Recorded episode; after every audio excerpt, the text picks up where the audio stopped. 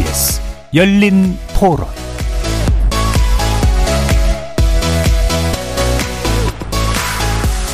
안녕하십니까. KBS 열린 토론 정준희입니다.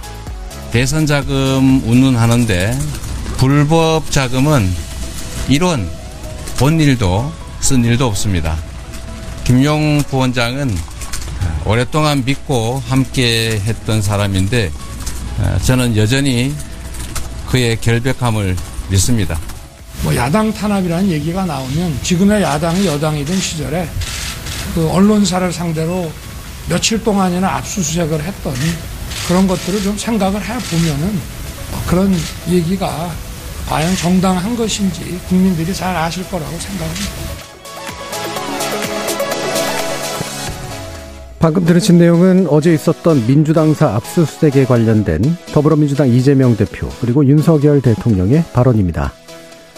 매주 목요일 세 분의 전 의원들과 함께하는 여의도 협치의 기술 오늘은 사정정국과 정치에 대해서 얘기해 보려고 하는데요. 어제 있었던 민주당사에 대한 검찰의 압수수색 시도 이후 전국이 급속히 얼어붙고 있습니다. 역대 최대의 정치 탄압이라는 민주당의 강한 반발 속에 국정감사를 포함한 향후 국회 일정은 앞날을 예상하기 더 어렵게 됐는데요. 여기에 전 정권을 겨냥한 검찰 수사가 본격화되면서 그토록 말 많던 사정정국이 본격화된 게 아닌가 싶습니다. 국정감사 기간에도 팽팽한 대치를 이어가던 정치권에 이 사정정국은 과연 어떤 결과를 만들게 될까요? 오늘 세 분의 전직 위원과 함께 사정정국이 정치권에 미칠 파장에 대해서 살펴보도록 하겠습니다. KBS 열린 토론 지금부터 시작하겠습니다. 살아 있습니다. 토론이 살아 있습니다. 살아있는 토론, KBS 열린 토론. 토론은 라디오가 진짜입니다. 진짜 토론, KBS 열린 토론.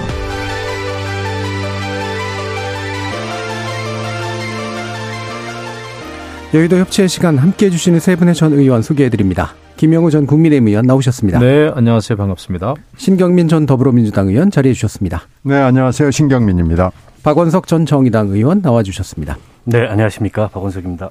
저희 열린 토론에 문자로 참여해 주실 분은 샵 9730으로 의견 남겨주시면 되는데요. 단문은 50원, 장문은 100원의 정보 이용료가 붙습니다. KBS 모바일 콩과 유튜브를 통해서는 무료로 참여하실 수 있고 모바일 콩을 통해서 보이는 라디오로도 만나실 수 있습니다. 자, 어제 검찰이 어, 민주당사를 압수수색을 시도했는데 그 뒤로 이제 국회 일정은 거의 중단된 상태죠. 어, 지금 민주당의 입장에서는 절대 받아들일 수 없다는 것이고요. 검찰은 왜 공무집행을 방해하느냐 이런 태도를 이제 보이고 있는데 어, 현재 조건을 어떻게 보시는지 김영우 의원님 먼저 말씀 주실까요? 뭐 결국은 올 것이 왔고요. 이것은 뭐 국민의힘 입장뿐만 아니라 민주당 내에서도 이거 올 것이 왔다라고 말씀들을 하세요. 결국 이제 크게 봤을 때는 일단은 민주당 이재명 대표의 여러 가지 그 사법 리스크가 이제 민주당 전체로 확산됐죠. 음. 더더군다나 이제 불법 대선 자금으로까지 이 이제 검찰 수사의 그 내용이 이제 확대가 됐고요. 그러면 결국은 어, 민주당의 사법 리스크가 됐고 결국 이것은 에 총선 리스크로 갈 네. 가능성이 크다.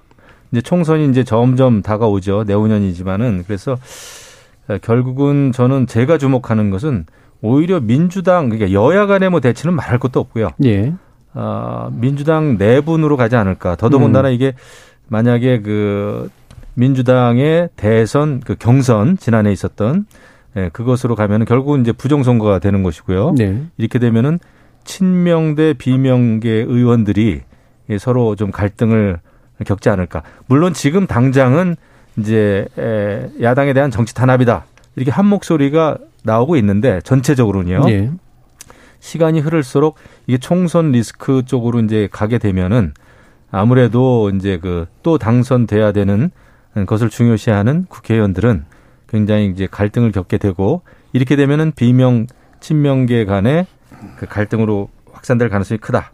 근데 전체적으로 봤을 때 어쨌거나 지금은 야당은 아 야당에 대한 정치 탄압이다. 그리고 이제 여당의 경우에는 아, 무슨 소리냐? 이거는 그 범법 비리 행위에 대한 필요한 수사다. 아, 이런 이제 아주 그 양쪽에 완전히 다른 시각이 이제 부딪히게 되는 거죠. 예. 그래서 이제 지금 이제 국정감사도 좀 파행을 겪을 것으로 보여지고 앞으로 아무튼 그 여야 간의 협치는 굉장히 그렇지 않아도 어려운데 더 어렵게 됐다. 이런 그 생각입니다. 예. 그 허탈한 웃음이신가요? 아니면 다른 종류의 아, 근데 이게 뭐 너무나 이게 지금 그 여야 간에 예. 이렇게 되면은 또 민주당사를 압수수색하려고 했는데 민주당사, 그러니까 당사라고 하는 그 정치적인 상징성이 있지 않습니까? 예. 근데 제가 볼 때 이제는 요즘의 검찰 경찰은 뭐 압수수색하는 데 있어서 장소와 시간을 가리지 않는다 저는 이렇게 봅니다. 음. 아, 울산시장 시장실도 선거 전날 압수수색을 했어요 경찰이. 예. 이렇게 보면은 그리고 이제 국회의원회관의 국회의원실도 압수수색을 당하는 시대가 됐고요. 음. 이번에도 보십시오. 압수수색 영장 가지고 간 그 담당 검사하고 민주당 의원들이 그 현장에서 설전을 벌이지 않았습니까? 예. 저는 그 광경 처음 봤어요. 보통 검사들은 묵묵히 입을 닫고 있는데 그런 현장에서 이제는 시대가 바뀌고 검찰 상이 바뀌었구나. 음. 의원들하고 아예 그, 그 설전을 벌이더라고요. 그래서 예. 야, 이거 무언가 크게 바뀌었다. 아, 이런 생각입니다. 아무튼 앞으로 어떻게 이것이 이제 어떤 방향으로 흘러갈지 예, 여야 간에 뭐 갈등으로 가는 거는 삼척동자도 다 아는 일 아니겠는가 이런 생각이 좀 들죠. 예. 신경민 의원님. 어, 뭐, 이- 이재명 대표에 대한 수사가 올 거라는 것은 뭐 누구나 다 예상을 했던 거고, 그래서 이제 대표 출마하면 안 된다라고 많은 사람들이 얘기를 했고요.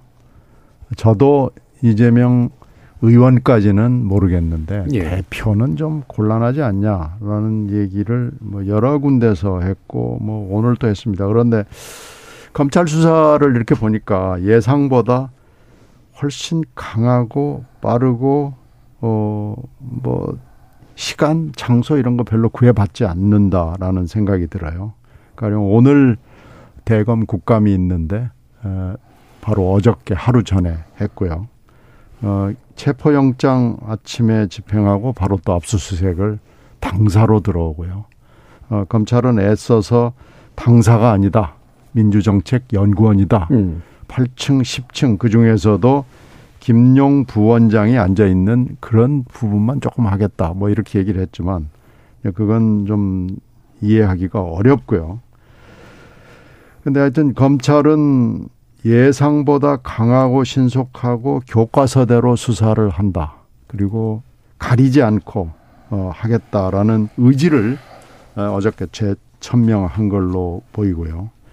일단 민주당으로서는 아 이제 뭐 어저께 대응을 했던 대로 이건 탄압이다 보복이다 아 그리고 대통령이 뒤에 있다 뭐 이렇게 지금 나간 건데 이제 문제는 어저께 압수수색이 교과서대로 한 건 좋은데 결국은 의도가 보이잖아요. 예. 민주당이 결국 피의자, 범법자 이재명을 보호하는 당으로 보이게 하는데 어저께 압색을 하기 위해서 8시간 동안 대치한 것은 충분히 효과를 거뒀다고 생각합니다. 예.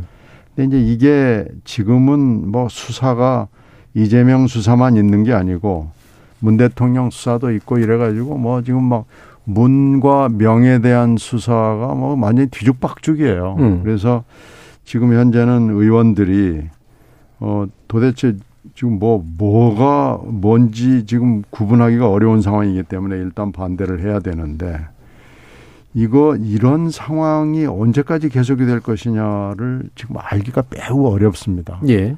그래서 가서 이 대통령실 앞에 가서 시위하는 거 보면은 정치 탄압이라고만 써 있는데 이것이 문에 대한 정치 탄압이라는 걸 얘기하는 것인지 명에 대한 정치 탄압을 얘기하는 것인지 알 수가 없고요. 그렇게 몇몇 의원들 몇 면을 보면 문에 대한 정치 탄압을 항의하러 간 것 같기도 하고 명에 대한 정치 탄압을 항의하러 간 사람은 또 눈에 안 띄고 뭐 이래요. 예.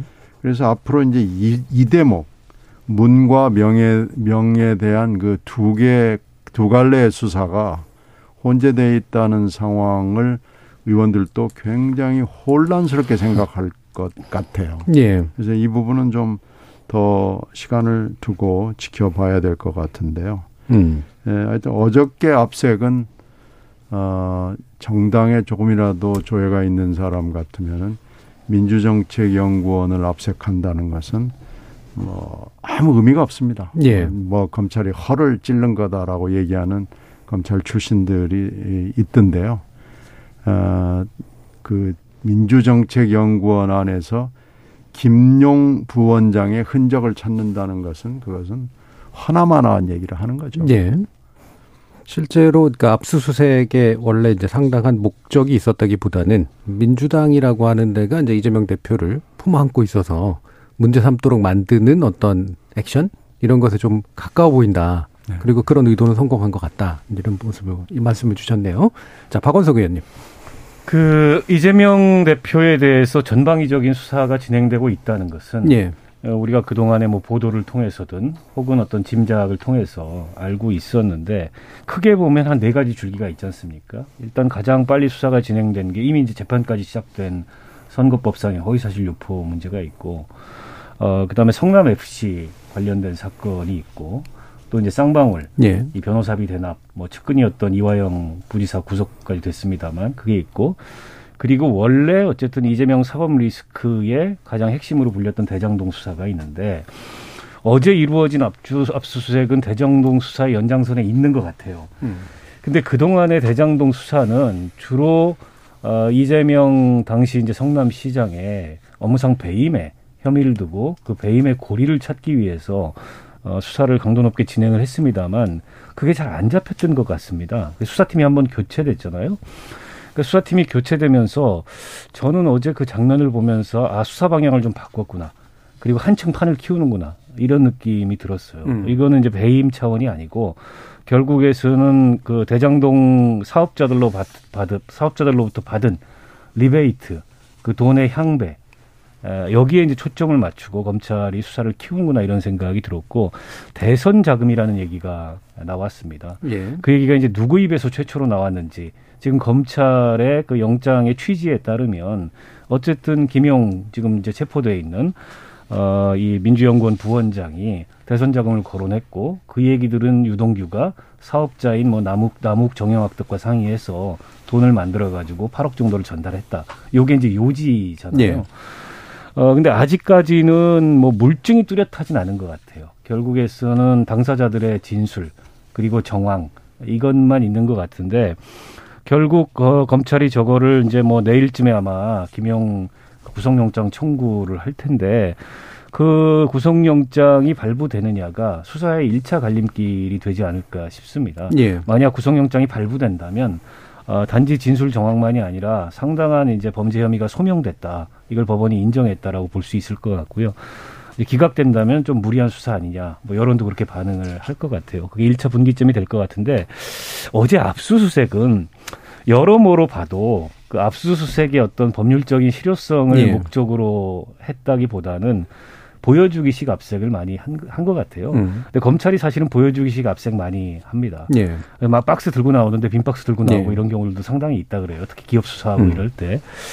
그러니까 김용 민주연구원 부원장이 발령난 지도 얼마 안 됐고 명색이 상근 부원장이긴 하지만 사실상 상근하는 것도 아니고 음. 그리고 여러 명이 같이 쓰는 방에 중요한 증거를 보관했을 가능성이 별로 없잖아요, 사실상. 예. 그럼에도 불구하고 국감 중에 더군다나 대검 국감을 하루 앞두고 어 제1야당의 당사지 않습니까? 어쨌든 민주연구원 사무실의 김용 책상이라고 하더라도 음. 당사 안에 있는 건데 당사를 압수수색에 나선다는 거는 사실 굉장한 정치적 부담이 따르는 거고 음. 또 다른 측면에서 보면 굉장한 정치적인 행위거든요. 저는 검찰이 굉장히 정치적인 행위를 했다고 보고요. 어, 분명히 강도 높은 반발과 저항이 있을 것도 예상을 했을 거고 음. 그런 장면까지 다 보여주기를 한 게 아닌가 싶습니다. 어, 게다가 이제 오늘 이원석 그 검찰총장이 국회에 출석해서 공무집행 방해를 거론을 했어요. 그에 대해서도 법률적으로 검토를 하겠다. 아, 결국 이제 정당한 법 집행의 위력으로 이 법 집행을 반대하는 민주당 이 모습까지 정치적으로 연출을 한 게 아닌가 싶은데요. 결국 관건은 실체입니다, 실체. 저 사건의 실체가 뭐냐? 예. 지금까지 나온 거는 유동규의 입을 통해서 또 다른 어떤 관련자들의 입을 통해서 나오는 진술밖에 없어 보이는데 음.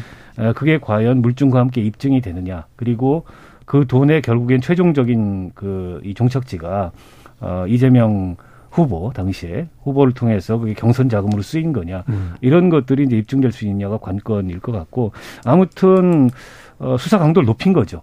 그리고 수사 이 방향을 좀 전환한 거고 판단을 한층 키운 거여서 어, 민주당으로서도 원튼 원치 않든 지금 이 상황에서 전면적인 대응을 안 할 수 없는 그런 상황으로 지금 상황이 만들어진 게 아닌가 싶습니다. 예. 자, 지금 그 압수수색이라고 하는 것의 실효성 문제를 떠나서 일단 민주당에 가해지는 상당한 압박, 그리고 민주당 전체가 이제 이로부터, 어, 일정한 어떤 위협감 같은 것들을 느끼는 그런 상황들이 펼쳐지고 있는 건 맞는 것 같은데요. 어, 그러면 아까 이제 그 김영우 의원께서 이제 지적해 주신 것처럼 민주당이 결과는 지금은 한 목소리를 내고 있지만 내부적으로는 상당한 갈림길에 설 수밖에 없다. 특히 총선에 영향을 주게 될 경우에는 분명히 그럴 것이다라는 말씀을 주셔서 뭐 말씀하시기가 좀 걸끄러운 내용이긴 합니다만 신경미 의원님 어떻게 판단하세요? 어, 지금 그러니까 문재인 수사와 이재명 수사가 뭐 동시다발로 여러 군데서 진행이 되고 있어서 음. 보는 사람들이 특히 민주당 현역 의원들을 포함해서 당원들도 이, 이게 좀 분간이 안 되잖아요. 예. 섞여가지고. 근데 이게 어느 순간에는 뭐 좀 나뉘지 않겠어요. 예. 어, 뭐이 수사의 속도도 있고 강도도 있고 뭐 이러기 때문에 나뉘는 순간이 있을 텐데요. 이재명 대표에 대한 수사만 놓고 봐서는 이재명을 보호해야 된다라고 하는 사람은 숫자가 그렇게 많지는 않습니다. 예. 그 숫자를 우리가 헤아려 본다는 것은 뭐 불가능한 일일 수도 있습니다만은 음. 대충 한 지금 현역 의원들이 169명인데 민주당에요. 한 20명 내외의 의원들이 적극적으로 쉴드를 하고 있고요. 나머지 의원들은 지금 관망을 하고 있거든요. 예. 근데 이제 문재인 대통령 전 대통령에 대한 수사는 그보다 훨씬 더 많은 사람들이 이 특히 친문 의원들을 중심으로 해서 굉장히 많은 사람들이 문재인 대통령을 수사해 이건 좀 아니잖아 예. 이렇게 생각하는 사람들은 뭐 굉장히 많습니다. 그러니까 이 두 개가 전혀 에, 강도나 여러 가지 그 질적으로 다르다. 예. 그러다 보니까 수적으로도 다르다라는 말씀을 드리지 않을 수가 없고요.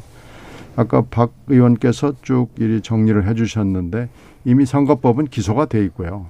성남 FC 사건은 기소 직전입니다. 네. 그리고 어, 다른 사람들 기소가 되면서 오히려 어, 30번 정도 이재명 시장이 언급된 걸로 봐서는 기소가 거의 됐다고 봐야 되고요.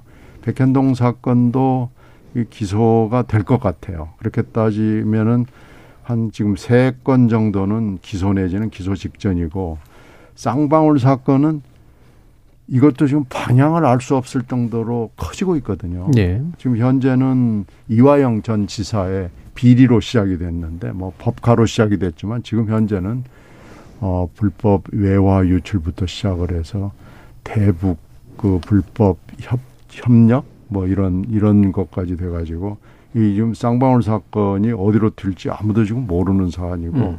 대장동 사건도 지금 어 만약에 에 김의겸 의원이 법사위에서 지적한 내용이 맞다면은 유동규 씨가 굉장히 많은 얘기를 검찰에 했다고 봐야 되거든요.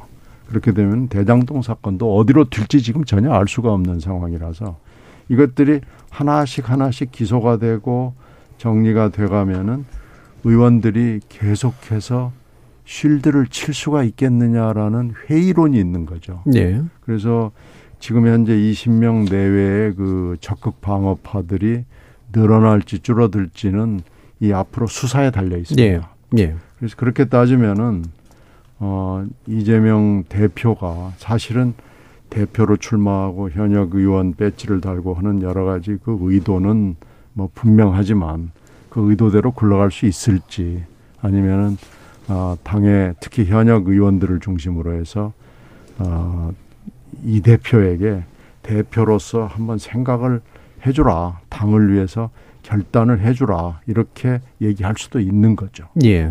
지금 현재 어 보여지는 이제 검찰의 수사의 방식 방향이나 내용들은 어쨌든 뭐 그게 나와야지 또 나중에 또 전국에 구체적인 내용들이 있겠습니다만 어, 지금 민주당, 그러니까 전 정부나 아니면 이재명 대표나를 특별히 가리지 않고 전방위적으로 이루어지고 있는 것 같은데요.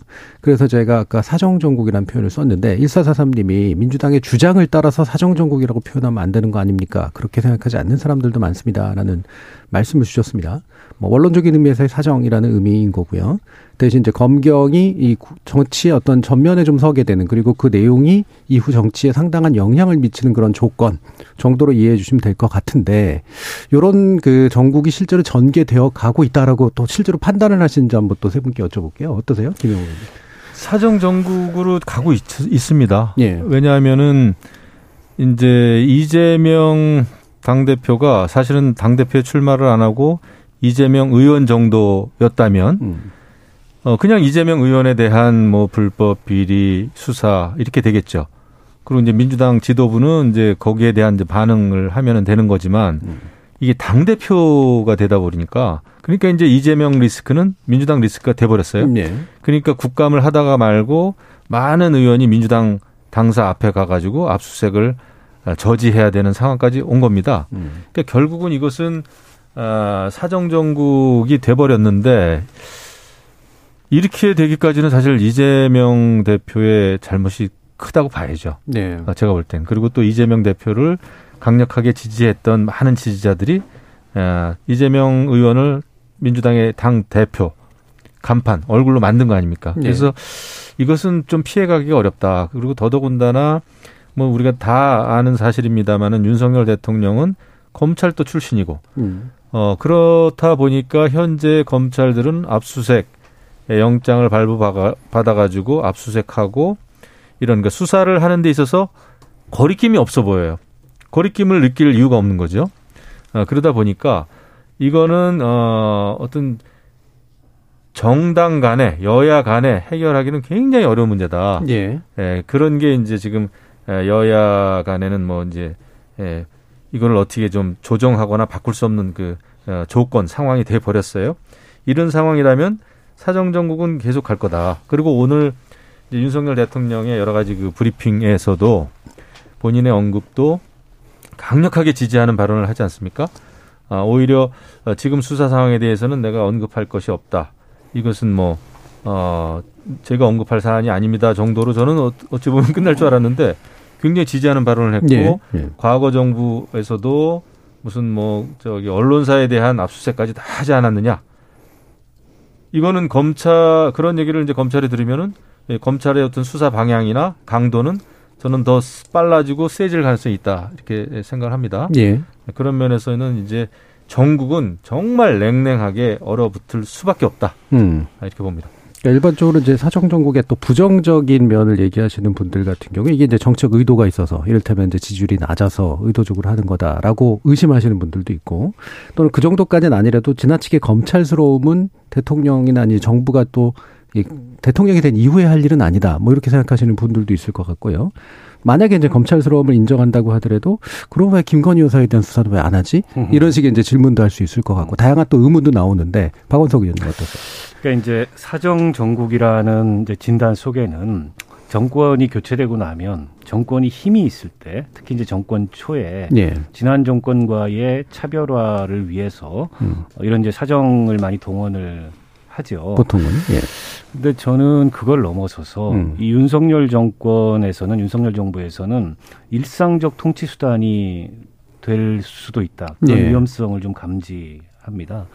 그리고 그 대상은 어, 비단 야당만이 아니고 어쨌든 야당을 넘어서서 여야를 넘어서서 정치적 반대자 모두를 향한 음. 이제 그런 칼날이 될 수도 있다. 이준석 대표가 단적인 사례 예, 아니겠어요?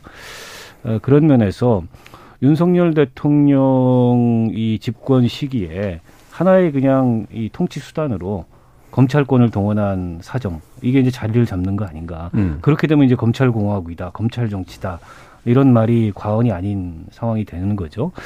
지금 보면 어, 비단 이재명 대표를 향한 수사만이 아니라 지금 서해 공무원 사건이나 또 이제 강제 북송 사건을 가지고 지난 정권에 대해서 전면적인 수사를 하고 있고 거기에는 또 이제 일종의 이제 그 안보 어, 논리가 동원이 되고 있지 않습니까? 예. 어, 그런데다가 지금 태양광 비리도 전면적인 수사를 하고 있고 또 지난 정부의 탈원전 정책에 대해서도 어, 겉으로 드러나는 것 이상으로 이제 수사가 진행이 되고 있는 걸로 알고 있습니다. 어, 윤석열 정부, 그 윤석열 대통령이 지금 지지율이 낮아서 국면 전환을 하기 위해서 뭐 일시적 사정을 어쨌든 이 국면 전환의 수단으로 동원한다. 그런 거라면 차라리 전 다행이라고 생각해요. 음. 근데 그런 것을 넘어서 네. 이게 아주 일상적으로 통치 자리를 스타일. 잡을 음. 위험성에 대해서 일단 경계를 하지 않을 수 어, 없고요. 다만 이제 이제 법 집행의 형평성이라는 게 최소한 있어야 되는데 음. 지금 김건희 여사를 둘러싼 여러 가지 그 비단 이제 뭐 정치적 논란이 아니라 법률적인 논란이 있고 해결되지 않은 문제들이 있는데 얼마 전에 이제 검찰로 사건을 송치 불송치했던 허위 합격력 의혹만 하더라도 오늘 국감에서 폭로된 내용을 보면 당시에 참고인을 소환을 했는데 김건희 여사가 취업할 당시에 취업 담당자가 아니고 음. 지금 취업 담당자를 소환해가지고 그 사람 말을 듣고 이걸 불송치했다. 이게 이제 국감에서 확인이 됐어요. 이런 것처럼 법 집행에 있어서 그야말로 기계적인 형평성이라도 갖춰야 되는데 그거 최소한도 갖추지 못하는 음. 거 아니냐. 아, 특히 이제 도이치모터스 주가 조작 같은 경우에 그로 인해서 20여 명이 넘는 아, 이 사건 관계자들이 구속되거나 불구속 기소가 돼 있는데 유독 김건희 여사에 대해서는 아, 단한 번의 소환도 뭐 단 한 번의 그 어떤 압수수색도 이루어지지 않고 있다. 이거 수사를 안 하고 있는 거거든요. 국민들이 보기에는 아무리 법과 원칙을 얘기하고 공정과 상식을 얘기하더라도 어, 이 나에 대해서는 우리 편에 대해서는 그 어떤 수사도 하지 마라. 여기는 법 집행의 예외고 예. 이건 뭐 법치주의 예외다라는 모습을 보이니까 윤석열 대통령이 얘기하는 법과 원칙 또 이 정부에서 검찰이 얘기하는 뭐 법대로라는 거를 고지고대로 사실 봐주기가 어려운 거죠. 아, 그런 면에서 봤을 때 정치적인 논란이 계속 커질 수밖에 없고 야당은 당연히 어, 이재명 대표의 그 뭐 이런저런 의혹들에 대해서 어, 수사가 진행되는 것에 대해 당내에 여러 가지 의견이 있을 수 있습니다. 아, 당내에서는 이게 정치적으로 부담이 굉장히 크다. 근데 이런 어떤 그 비판적인 목소리도 나올 수 있으나 지금 윤석열 대통령이나 이 정부의 그 검찰권을 운영하는 모습을 보면 아 이렇게 해도 되냐? 어? 이 결국에는 상대를 향해서만 이 칼날을 내밀고 어, 자기들 문제는 그냥 자기 문제는 다 덮어버리고 어, 그에 대해서는 또 같은 목소리를 낼 수밖에 없는 상황인 거거든요. 어, 그런 면에서 봤을 때 지금 어쨌든 이루어지고 있는 그 수사라는 게 그 공정성이라는 차원에서 봤을 때이 전혀 공정성이 있다고 보이기 어렵다. 음. 뭐 국민들도 저는 그렇게 여론에서 보고 있다고 보고요. 어, 그래서 사실은 명분이 되는 거죠, 이게. 민주당으로서는. 예. 어, 이재명 대표에 대한 수사 중에 이게 당이 나서 방어하기 곤란한 문제가 나오더라도 음. 지금 검찰의 수사가 워낙에 이게 전 정부까지를 포함해서 광범위 한 데다가 이게 법 집행의 형평성도 없어 보이고 하니까 당연히 문제를 정치화시키면서 이에 대해서 저항하고 또 국민적 명분을 획득하기 위해서 여러 가지 이제 정치적인 대응을 할 수밖에 없지 않습니까? 만약 그걸 좀 분리해서 대응을 한다거나 예. 예를 들어 최소한 법 집행에 있어서 형평성 음. 누가 봐도 이게 상식에 맞다 이런 정도의 모습을 보인다면 민주당이 대응하기가 훨씬 곤혹스러울 수도 있어요. 그렇겠죠. 근데 지금 그게 아니다 보니까 민주당의 대응에도 저는 명분이 실리고 있다고 봐요. 예. 지금 이제 법 집행의 형평성 말씀을 하셨는데 지금 시점, 지금 상황에서 보면은 형평성 얘기가 나올 수도 있겠지만 불과 3, 4년 전만 해도 어 3, 4년 전도 아니죠, 뭐. 그 아주 최근까지만 해도 사실 문재인 정부 때 적폐청산이라는 이름으로 정말 그 사회 구석구석을 수사를 했단 말이에요. 윤석열 대통령이 했잖아요. 아, 그렇죠. 누가 했는지는 뭐 제가 말씀을 뭐 드릴 음. 필요도 없죠. 어쨌거나 뭐 여와 야의 관계에서 봤을 때 말이죠. 그러다 보니까 어 그런 지금 시점에서는 뭐 형평성 가지고 야당에 대한 정치 탄압이다 왜 일방적이냐라는 이제 말씀을 하실 수도 있겠어요. 하지만은 지금도 이제 적폐청산 그다음에 뭐 모든 언론사 모든 정부 부처에서 적폐청산 위원회 만들어 가지고 과거서 진상조사위원회 만들고 징계위원회 만들고 해가지고 뭐 과거 그 MB 정부나 박근혜 정부는 충분히 그냥 수사 다 털릴 거 털리고 구속되고 감옥 가고 다 그랬습니다. 그래서 형평성 문제를 조금 그 시각의 어떤 기준을 조금 더 확대해서 보실 필요도 있다. 음. 이런 생각이 좀 들어요. 물론 어 지금 뭐 이렇게 모든 게 이제 수사 선상에 오르고 하는 게 아마 뭐 그거 그게 이제 법 집행 법의 정의 구현이라는 차원에서는 필요하겠죠. 하지만 이제 국회라고 하는 여야 간의 어떤 뭐 국정을 국정 운영을 위해서 그 입법부가 돌아가는 데 있어서는 상당히 부담은 부담이죠. 솔직히 음. 이렇게 되면 은 이제 에, 여야 협치나 무슨 국정과제 수행이나 뭐 이런 거는 이제 없다고 봐야 되고 이거는 우리가 아무리 좋게 생각해도 잘 될 것 같지가 않습니다. 여기서 무슨 뭐 여야 중진 협의체를 만들고 무슨 뭐 여야정 협의체를 만들고 이런 게 무슨 의미가 있겠습니까? 거의 이제 불가능해진다는 생각은 드는데 예. 근데 어쨌거나 필요한 수사 뭐 한동훈 법무부 장관도 그렇고 이번에 이제 그 압수수색 영장을 들고 간 어 그 의원도 그렇고요. 아, 의원이 아니죠. 검사가 어, 승 승부부장 검사. 예, 음. 굉장히 그 아주 발언 음. 강도가 세더라고요 현장에서. 예.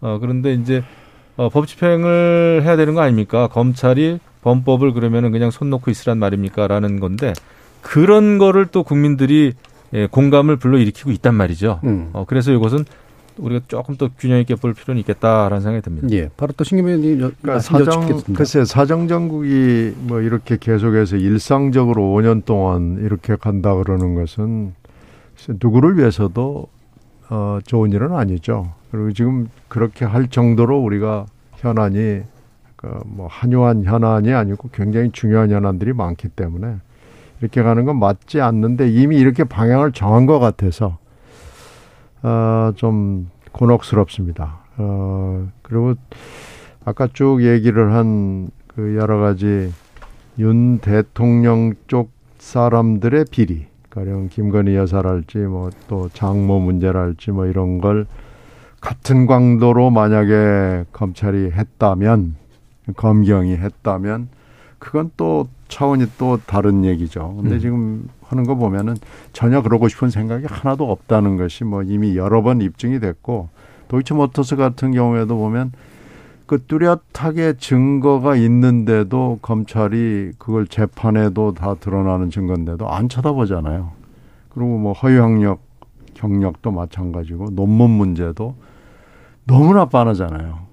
그러면 이걸 가지고 뭐 논문 이렇게 된 건 또 뭐 법률적으로도 할 수 있겠습니다만은 아 그냥 개인적으로도 나 그럼 포기하겠다. 네. 뭐 이렇게 하면은 약간은 좀 정리될 수 있는 문제인데 그 최소한의 몸짓이나 조치 조타도 안 하고 있고 또 뭐 하는 거 보면은 이거 법률에 위반될 것 같은데 하는 일들이 너무 많아요. 그러니까 지금 유전 무죄가 아니고 이제 유검 무죄다라는 그 프레이즈를 들고 나와서 우리가 지금 얘기를 쭉 야당 쪽에서 얘기를 하는 것이 말이 되는 이런 상황이 된 거거든요. 음. 그러니까 이건 이건 정말로 집권 세력이 책임이 있는 겁니다.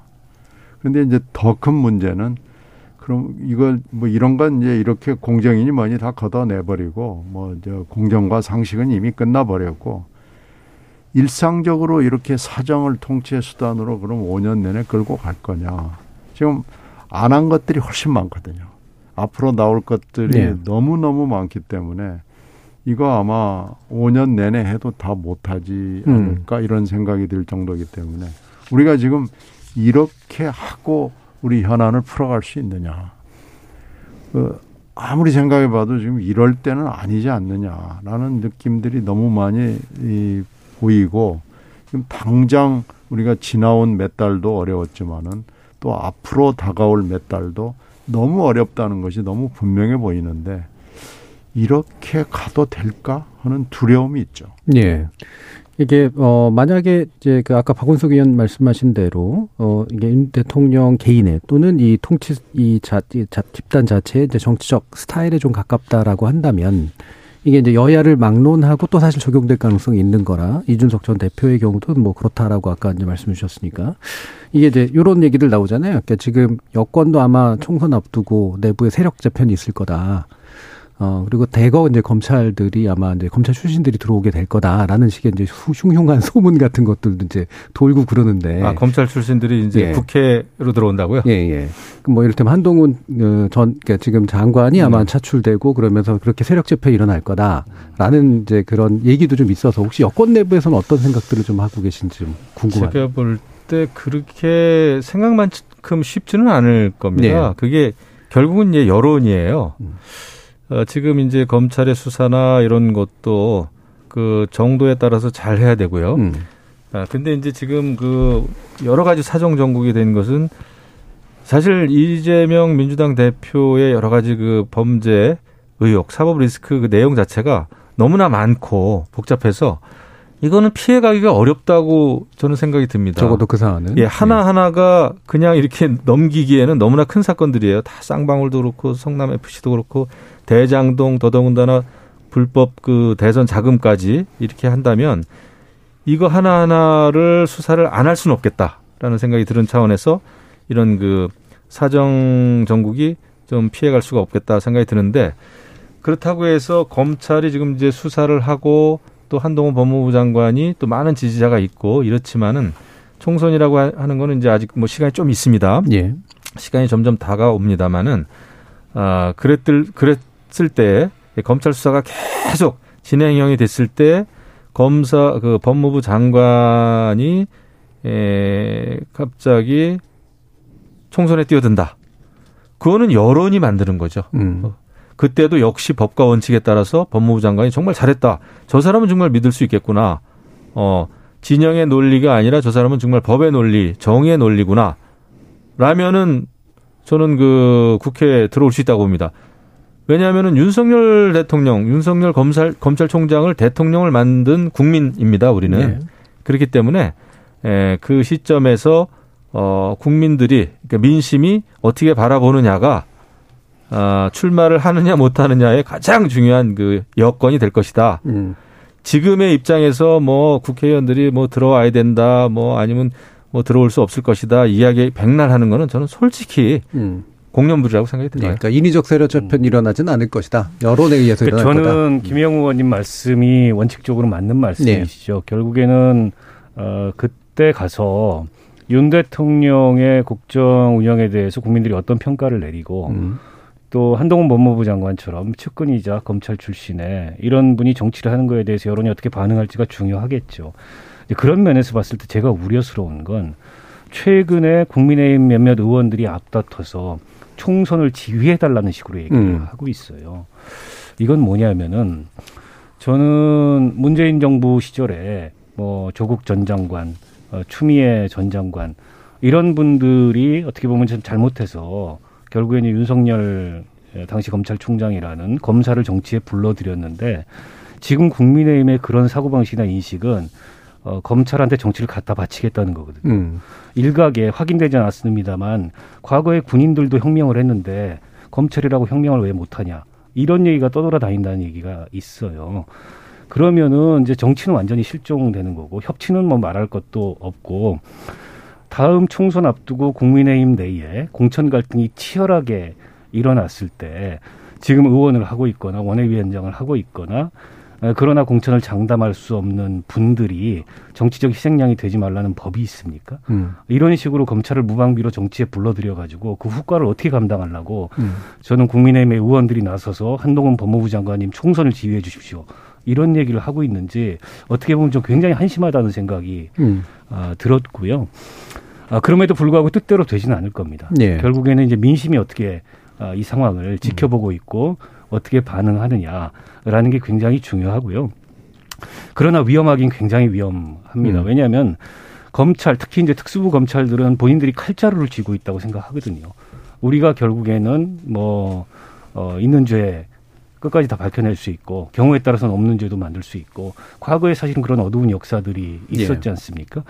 어, 어제 압수수색할 때 현장에 나간 검사가 당당하게 의원들하고 어, 이게 막 대거리 하는 게 당당해 보인다고 말씀을 하셨지만 아 지금 이 윤석열 검찰총장 세상이기 출신 세상이기 때문에 그런 거예요. 예. 어떻게 그 제1야당 당사 앞에 가서 그럴 수가 있어요. 명분이 그렇게 막 두드러진 압수수색도 음. 아닌데 한마디로 눈에 보이는 게 없는 거죠. 음. 어, 저는 그런 느낌이 오히려 많이 어, 들었고 이 상황을 과연 국민들이 거악을 척결하는 부패 척결에 나선 검찰하고 박수를 쳐줄까? 예. 어, 그럴 만큼 이 정부나 윤석열 대통령의 지금까지의 통치의 모습이 지지를 받고 있는가? 저는 여당이 잘 생각해야 된다고 생각합니다. 음. 예. 제가 한 말씀으로 음. 좀 쉽게 얘기를 하자면요.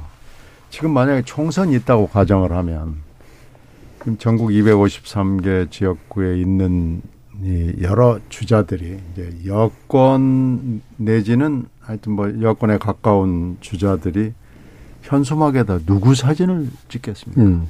이 만약에 20%대의 대통령하고 찍은 사진을 뒤에다 조그맣게 넣고 아마 한동훈하고 한동훈 장관하고 악수하는 사진을 걸 거예요.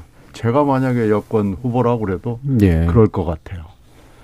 그러면 이건 민심이 현재의 민심이 그대로 간다 그러면은 이건 분명한 겁니다. 그리고 이제 국민들이 또 하나 아 지금 아주 절절하게 얘기하는 것은 검사 출신을 대통령으로 만들어 놨더니 이렇게 한다라는 얘기를 앉아서 다 얘기를 하거든요.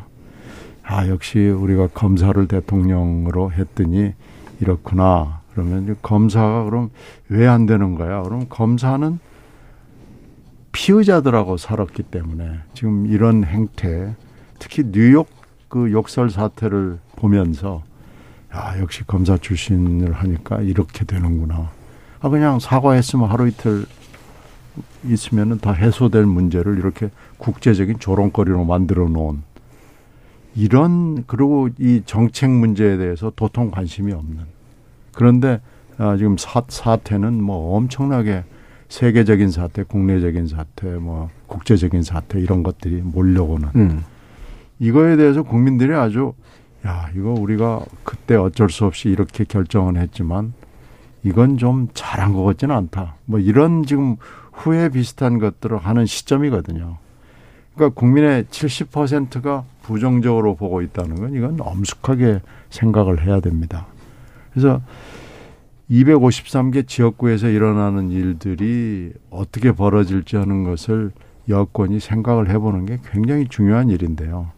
근데 한동훈 법무장관이 그 당 그때 만약에 대표가 된다거나 아니면 아주 중요한 지역구에서 예를 들어서 가령 추미애 전 법무부 장관하고 같이 맞짱을 한번 뜨겠다. 뭐 이런 기획을 한다고 그러면은 이게 과연 맞을까요? 그래서 이러, 이렇게 생각을 하면 여권은 필, 필패입니다. 그리고 더군다나 어, 나라를 이제 그 당시 시점으로 봐서는 반환점을 도는 거거든요. 네. 임기에서. 네. 나머지 반환점 도는 나머지 임기도 굉장히 중요하고 현안이 많을 텐데 더 현안이 많을지도 모르죠. 임기 후반기로 갔을 때. 그렇게 되면 이 국가를 책임지고 있는 세력으로서 저는 책임 있는 자세가 아니라고 봅니다.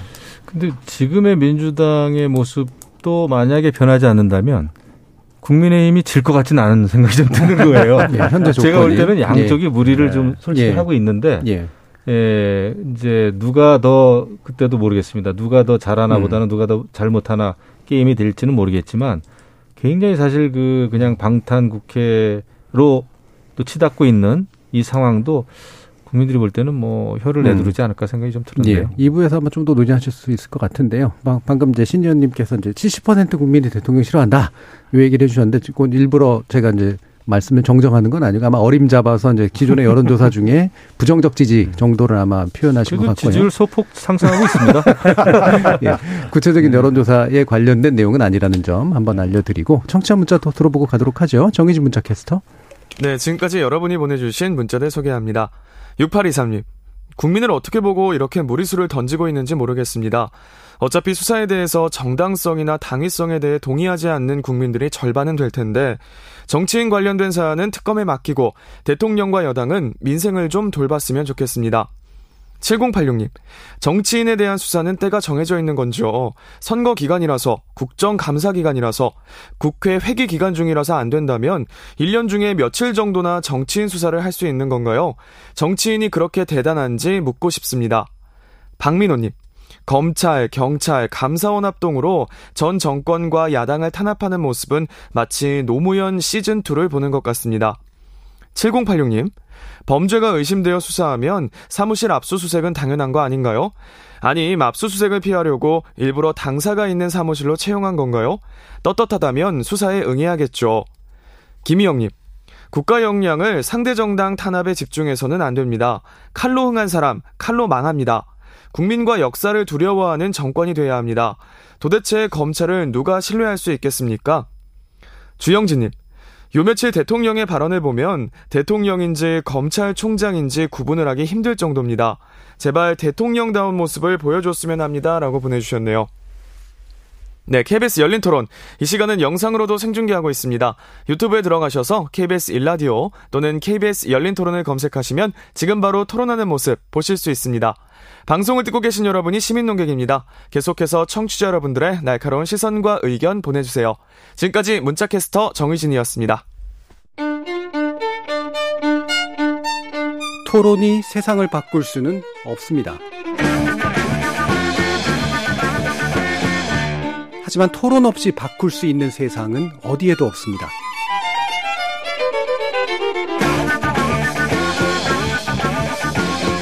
세상의 선한 변화를 갈망하는 당신. 정답이 아니라 질문의 힘을 믿는 당신. 우리 KBS 열린 토론에서 만납시다.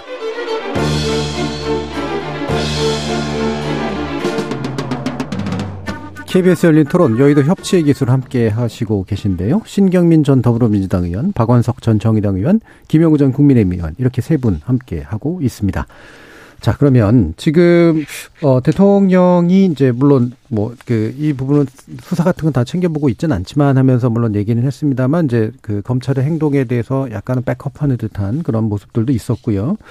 또한 동시에 이제 어 최근에 벌어지고 있는 이런 강경 대응 기조가 도대체 어디서 나오는 건가라고 할때 어, 최근에 있었던 이제 김문수 위원장의 어, 김일성주의자 발언이 이제 논란이 되는 것과 좀 연결해서 대통령이 이제 주사파를 거론했습니다. 그리고 적대적 세력과는 반국가 세력과는 협치가 불가능하다. 이런 인식을 이제 밝히셨는데 물론 이제 당연히 반국가 세력과는 협치를 못 하는 게 맞긴 하죠. 근데 이게 이제 누구를 지칭하는 거냐, 이게 적합한 발언이냐라고 또 정치적인 관점에서 생각할 수밖에 없어서 어떻습니까, 신경민 의원님?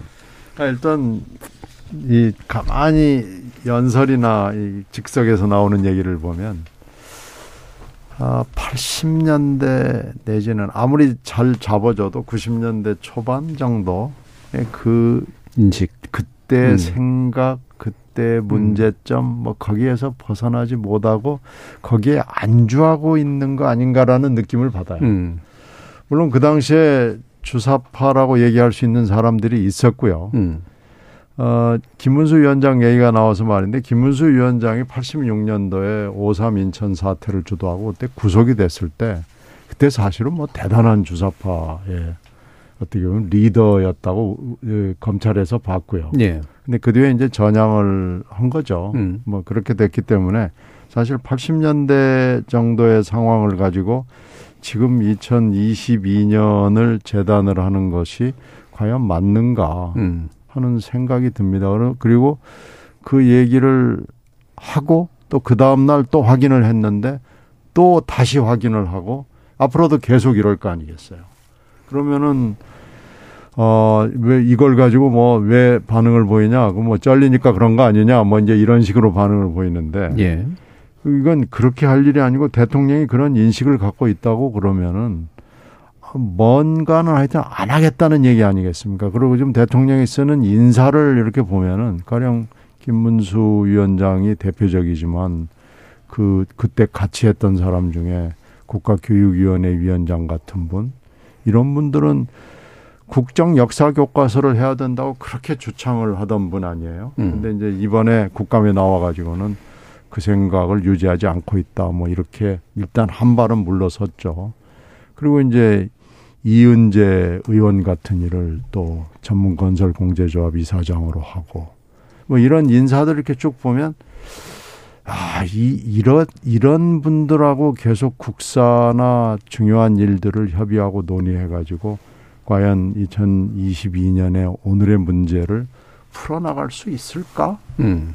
도저히 이런 인식, 그리고 이런 사람들, 이렇게 해가지고 뭘 할 수 있을까라는 걱정이 아주 굉장히 드는 거죠. 그렇게 예. 되면 이런 사람들하고 하면은 이런 사람들하고 대척점에 있는 야당 쪽 사람이나 아니면 제야에 있는 사람들하고는 말을 섞지 않겠다는 선언이나 마찬가지죠. 예. 그게 굉장히 두려운 거고요. 어, 근데 그건 아니라고 또 얘기를 하니까, 음. 그럼 아니라는 뭘 증명을 해야 할 거 아닙니까? 음. 뭐 증거를 보여줘야죠. 근데 그건 또 아니라고 말만 하지 전혀 아닌 것이 아니라라는 증거는 전혀 보여주지 않기 때문에 어, 좀 답답하죠. 그래서 어, 이 그 얘기가 쭉 나오는 한, 한 이틀 동안에 좀 답답함이 더 가중됐다고 볼 수 있습니다. 음. 네, 김영우 의원님. 그러니까 대통령의 발언, 뭐 주사파, 종북, 그 친북주의자, 적대 세력하고 협치는 안 하겠다라고 하는 그 말의 내용은 말 그대로라면은 그거는 맞는 말이에요. 예, 예. 구구절절 옳고. 어, 그런데 이제 대통령이 이제 이 얘기를 했을 때 에, 정무적으로 도움이 되겠는가? 음. 이거는 이제 또 별도의 평가가 필요합니다. 솔직히 네. 말씀드리면. 그리고 저는 개인적으로는 우리 사회에 종북 주사파가 있다고 저는 봐요. 음. 왜냐하면 여러 그 선동 문구나 구호나 집회의 성격상 아 이것은 그 상당히 친북 종북적이다 라는 판단을 저는 좀 하는 때가 덜어 있습니다. 아, 그런 면에서 지금이 예, 과거와는 양상이 다를 수 있지만은 어, 종북 친북 주사파가 없어졌다라고 우리가 단정할 수는 없다. 주류 정치 세력 안에서도 그런가요? 주류 정치 세력은 그 어떤 무슨 확증이나 뭐 그런 거보다는 음. 그런 주사파적인 어떤 성향 음. 이런 거는 있을 수 있죠. 왜냐하면 학생 운동을 하고 이게 세월은 흘렀습니다마는 그렇다고 뭐 뚜렷하게 우리가 무슨 어디 뭐 전향서를 쓰거나 뭐 이럴 필요도 없고 솔직히 예. 자연스럽게 그냥 사회생활을 하고 정치 활동을 해오는 건데 그 과거의 행적에 대해서 딱히 또 부정하지 않습니다. 음. 그래서 제가 볼 때는 예, 그런 생각이 들고 더더군다나 제가 좀 충격을 받은 거는 이재명 민주당 대표 같은 경우에 한미일 연합훈련에서 뭐 우길기 얘기까지 하고 우길기 굉장히 그는 그 친북적인 발언입니다. 뭐 김정은을 뭐 찬양하고 그런 건 아니어도 북한의 그런 도발이나 핵 무력에 대해서 얘기를 안 한 상태에서 한미일 연합 훈련만 문제 삼고 우길기 얘기를 하는 거는 저는 그 당 대표로서 정치인으로서 그렇게 이야기하는 것도 굉장히 어떤 뭐 대통령이 뭐 주사파 얘기했다고 어? 비판을 하지만은 이재명 당대표의 그런 발언은 굉장히 비판받아 마땅하다. 저는 그렇게 음. 보는 겁니다. 그렇다고 볼 때 결국 우리 정치가 지금 색깔 논쟁에서 아직도 벗어나지 못하는 그 프레임 속에 갇혀 있구나. 그런 우물 안에 갇혀 있구나라는 생각을 저는 하고 예. 어, 이것은 좀 더 좀 더 우리가 어, 토론과 논쟁과 자유로운 어떤 그런 분위기가 돼야 되겠죠. 근데 아직은 그 단계까지는 못 간 거를 에, 우리가 좀 솔직히 반성을 해 보는 게 예, 예. 맞다고 예. 봅니다. 어, 하지만 어, 무슨 대통령이 모든 상황을 이념 논쟁, 색깔 논쟁으로 끌고 갔다기보다는 저는 지금 정치 상황의 반영이라고 봐요. 솔직히. 음. 예, 그래서 그것은 여야 간에 같이 좀 고민해 볼 문제다 음. 생각합니다. 예. 보통 이제 검사가 공안 검사 시대를 지나 특수검사 시대로 왔고 윤 대통령이 또 특수통으로 되게 유명한 분인데 어, 이게 공안적 시각을 그럼 가지게 된 건가라고 이제 또 생각하시는 분이 만약에 있다면 어떻게 보시는지 박원장 개인적으로는 제가 학생 운동을 하고 예. 진보적인 사회 운동을 20년 하고 어, 정치권에 와서 진보 정당의 국회의원도 하고 예. 10년째 지금 정치 활동을 하고 있는데 저를 가리켜서 주사파라고 얘기하나? 이런 생각이 예. 들었어요. 대통령 그 본인들은 알 거다 이렇게 얘기했단 말이에요. 아니 그러니까요. 저게 이제 협치의 대상이 아니라고 얘기했으면 예. 적어도 제도권 안에 있는 그렇죠. 누군가를 예. 지칭해서 한 얘기일 거란 말이에요. 그렇죠. 저 의도가 없이 원론적인 얘기를 한 게 아니에요. 음. 그런데다 오늘 와서 한 얘기는 어, 자신들은 알 거다. 저는 누군가를 겨냥한 거죠. 음. 그리고 그 이 직전에 있었던 발언, 국회에서 논란이 됐던 문재인은 김일성주의자다. 음. 윤건영은 여전히 종북 사상을 가지고 있다. 음. 누구를 겨냥한 거겠습니까? 지금 예. 결국에는 문재인 대통령, 지금의 이재명 대표 이런 분들을 겨냥해서 한 얘기잖아요. 음. 아니 그냥 협치하기 싫으면 협치 안 한다 그러면 되지. 그거를 무슨 종북 세력이다, 주사파다. 예. 이런 지금 이제 김문수 이런 사람이 앞장서서 이 선동을 하고 거기에 이제 뭐 주호영, 정진석 이런 분들까지 장단을 마치고 급기야 대통령이 그에 대해서 이제 마침표를 찍는 식의 이런 말씀을 하신 거잖아요. 음. 그러니까 제가 앞서 그 검찰과 사정이라는 칼을 어, 왼손에 쥐고 휘두르고 있다면 또 하나는 이런 식의 이데올로기 전선을 정치에 불러들여서 결국에는 뭐 종북이냐, 어, 뭐 주사파냐, 이런 식의 지금 이 통치 수단을 음. 아주 일상적인 것으로 만들어 나가고자 하는 이제 그런 의도가 아닌가 싶습니다. 그러면 이건 명백한 정치의 퇴행이에요. 그에 반해서 지금 민생 문제라든지 경제 문제라든지 또 지금 이 글로벌 그 이 산업 구조 조정의 과정에서 우리 산업의 아, 재편 문제라든지 이런 데 있어서는 실력도 없고 기획도 없고 뭐 정책도 없어요. 뭐 할 줄 아는 게 없거나 혹은 할 의지가 없는 거죠. 그러면 결국 지금 대한민국이 세계 10위권의 경제력을 가진 그야말로 중진국 반열에 올라선 나라인데 음. 아직도 이게 어, 이 사정의 칼날을 휘두르고 주사판이 빨갱이니 이런 게 정치의 일상 언어가 된다면 굉장히 불행한 일입니다. 과연 윤석열 대통령을 대통령으로 선출한 국민들이 기대했던 게 저런 정치의 모습일까라는 점에서 저는 굉장히 심각한 음. 우려가 들고요. 아니 지금 왜 난데없는 주사파 타령을 하고 주사파기 때문에 협치 안 한다라는 식의 얘기를 하는지 모르겠어요. 협치 안 하면 어떡할 겁니까?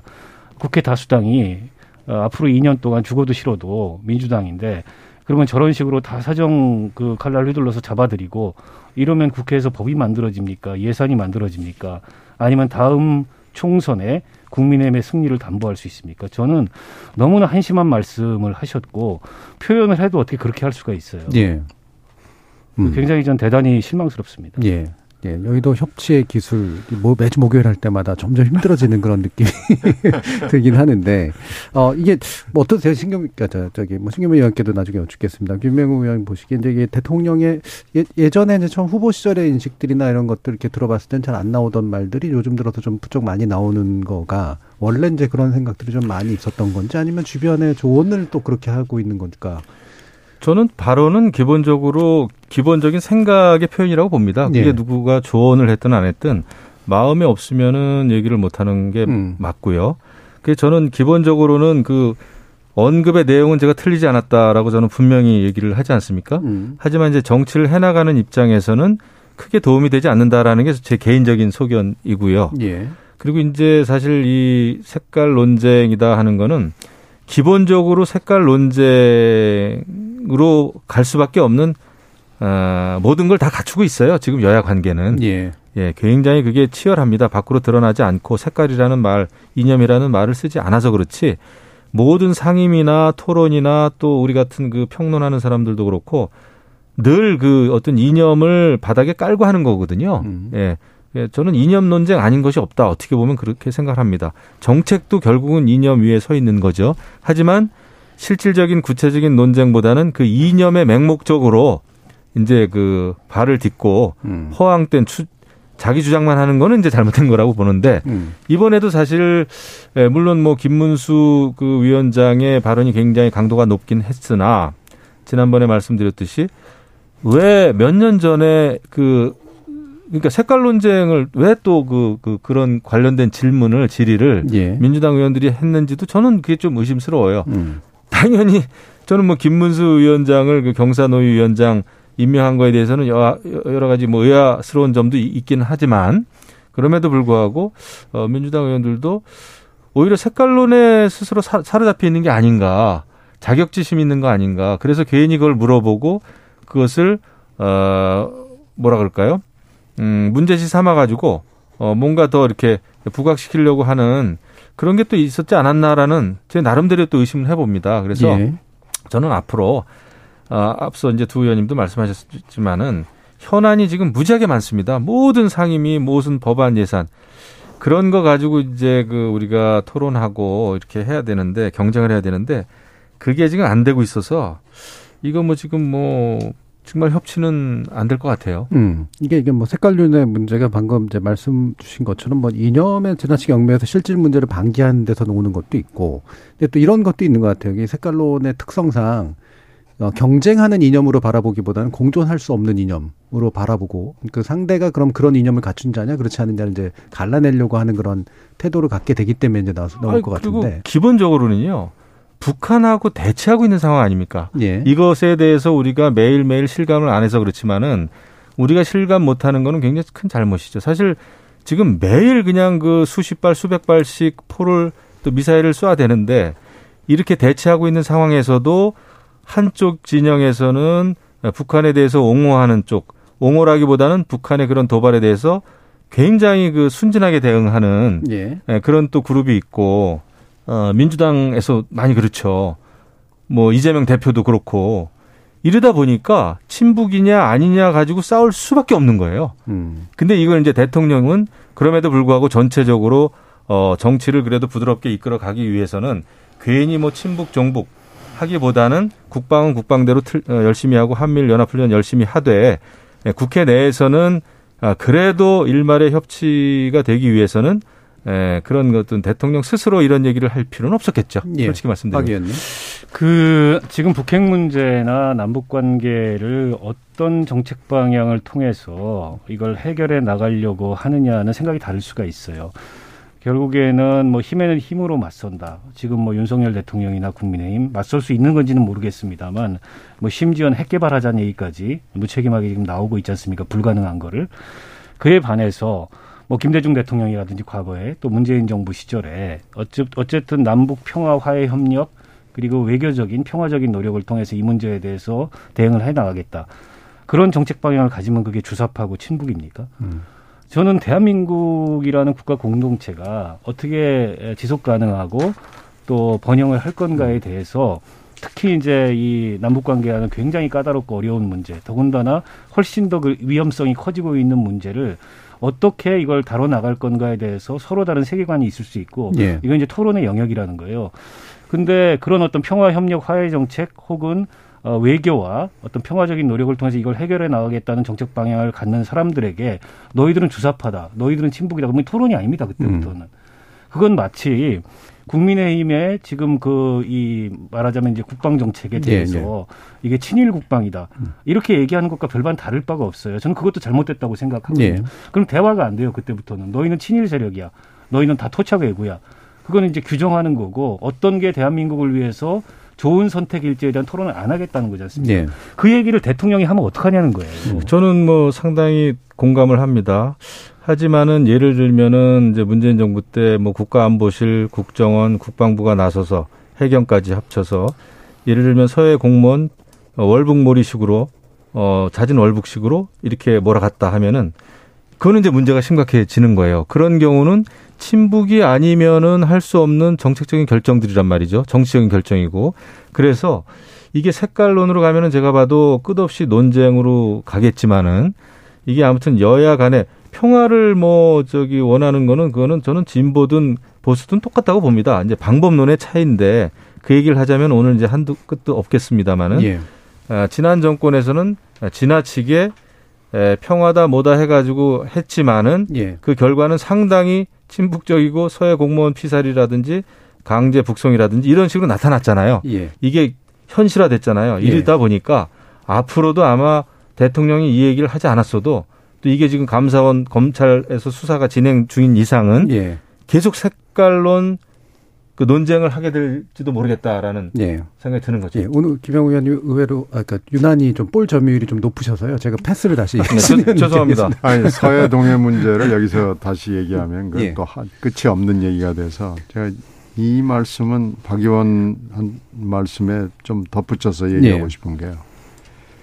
지금 이 한반도 문제는 사실 핵 문제가 문제 제기가 된 이후에 한 세대가 흘렀습니다. 지금 완전히 실패했다고 볼 수 있거든요. 뭐 실패할 수밖에 없는 구조를 가지고 사실은 시작을 했죠. 자, 그렇다고 해서 그러면은 때려잡자로 계속 가는 것이 맞느냐라는 거죠. 이게 굉장히 복잡한 얘기고 우리가 사실 여러 가지를 해봤어요. 어, 물론 미국 주도로 했지만은 어, 김대중 대통령의 햇볕 정책부터 시작을 해서 육자 회담도 해봤고 뭐 미국의 방관주의도 상당히 오랜 기간 동안 해봤고 좀 이런 상황인데 결국은 30여 년이 지난 상황에서 핵이 핵이 지금 북한에 있는 것으로 돼 있는 거 아니겠어요? 네. 그러면 이제 어떻게 해야 되느냐라는 문제를 놓고 지금 갈라진 거죠. 이 안에 내부가 갈라져 있기 때문에 이렇게 해도 안 되고 저렇게 해도 안 되고 또 이것도 한 번 더 해보고 뭐또 더 해보고 지금 안 됐으면은 자 지금 지금 윤 정부가 하겠다는 것은 핵을 그러면 어떻게든지 우리도 한번 어, 우리가 가질 수는 없는 상황이니까 한번 어떻게 핵을 옛날로 되돌리든지 한번 해보자라는 건데 지금 이게 핵도 계속 발전이 돼가지고 형태가 굉장히 많습니다. 네. 나토식으로 공유를 할 것이냐, 해구산을 할 것이냐, 아니면 예전처럼 전술핵 1991년 이전으로 돌아가서 전술핵을 배치를 할 거냐. 그리고 이제 어떤 사람들은 아예 핵무장 해버리자 이렇게 나오는데 이건 전혀 다른 얘기를 하여튼 막 아무렇게나 던지는 거예요. 특히 지금 여당의 전당대회를 앞두고는 더 세게 얘기하자는 거고 또 윤 대통령은 말은 안 하지만 하여튼 세게 갔으면 좋겠다라는 얘기를 지금 하는 건데 이참에 그 얘기가 나왔단 말이에요. 그러면은 이건 토론이 필요 없는 거 아니냐. 여기서 만약에 그래도 대화를 한번 하면서 음. 모색을 해보자라는 이게 사실은 미국의 공식적인 입장입니다. 예. 근데 그러면은 미국이 종북인가요? 그건 아니잖아요. 근데 미국의 입장은 배치할 전술핵은 없다는 거 아닙니까? 음. 지금 전술핵이 다 해체를 해가지고 200기밖에 없고 100기는 유럽에 배치돼 있고 100기는 미국 본토에 있거든요. 그러니까 전술핵 배치할 게 없다고 그러는데 전술핵 배치를 해달라고 자꾸 지금 그러는 거고. 그게 아직 공식 입장은 전혀 아닙니다. 네. 저도 그런 아니, 건 반대하고 있고요. 아니 그러니까 예, 예, 지금 지금 뭐 그 얘기하고 어떤 사람은 저 여당 대표가 되겠다는 사람은 핵무장을 해야 된다고 지금 이렇게 얘기를 하고 그래서 지금 토론을 아주 치열하게 해가지고 우리가 정책을 어, 논해야 될 시점에 종북이라고 딱 이렇게 딱 딱지를 떼버리면은 거기 더 이상 토론이 없는 거죠. 예. 이렇게 정책을 하면 안 된다는 거죠. 예. 아까 예, 박원석 의원님이 말씀이 중간에 허리에 좀 잘려서 마지막 발언 기회를 드려야 될 것 같습니다. 그래서 저는 그 대통령의 언어가 있다고 생각합니다. 윤 대통령한테 굉장히 아쉬운 건 그 대통령의 언어를 발견할 수가 없어요. 저는 물론 이제 대통령께서 이제 생각이 많이 다를 수 있습니다. 그런 점에서 어 지금 뭐 이념적으로 또 자유도 많이 강조하시고 본인이 강조하고 싶은 얘기를 말씀하실 수 있는데 근데 결국에는 정치의 상대방을 향해서 음. 주사파다. 그래서 협치할 수 없다.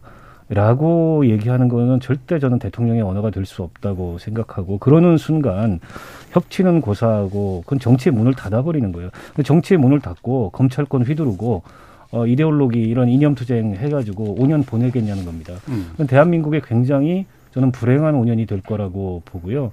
그렇게 되면 윤 대통령 통치에 대해서 결코 좋은 평가를 받을 수 없고 지금 시대가 어떤 시대인데 그런 정치를 통해서 어, 뭐 선거에서 이기고 그 통치의 성과를 만들겠다. 저는 대단한 착각을 하고 있다고 생각하고 대통령다운 어, 그런 언어를 좀 보여주셨으면 좋겠다. 그게 저는 협치의 출발점이다 이렇게 말씀드리고 싶습니다. 예. 지금 6824님이 이라크 파병 마치고 돌아오는 비행기에서 내려다본 우리나라 너무나 아름답더라고 울먹이던 아들이 지금은 국가를 위해 열심히 일합니다. 우리는 왜 이렇게 다투고 협치가 안 되나요? 왜 국민들이 이렇게 힘들게 합니까? 묻고 싶습니다. 라는 말씀도 주셨네요. 자, KBS 열린 토론, 여의도 협치의 기술, 오늘 순서도 어렵게 나눠봤습니다. 오늘 함께 해주신 세 분, 박원석 전 정의당 의원, 김영우 전 국민의힘 의원, 신경민 전 더불어민주당 의원, 세 분 모두 수고하셨습니다. 감사합니다. 고맙습니다. 고맙습니다. 정책에는 우선순위라는 게 있습니다. 행정부 그리고 입법부가 다뤄야 할 것 가운데 당사자 입장에서야 어느 하나 중요하지 않은 게 있겠습니까만 철학과 이념 그리고 한정된 자원 등으로 인해 순위가 앞서거나 뒤처질 수밖에 없죠. 여기서 중요한 거는 바로 여론이 어디로 흐르는가인데요. 지금의 정치 여론을 따라 움직이는 것 같으신가요? 지금까지 KBS 열린 토론 정준이었습니다.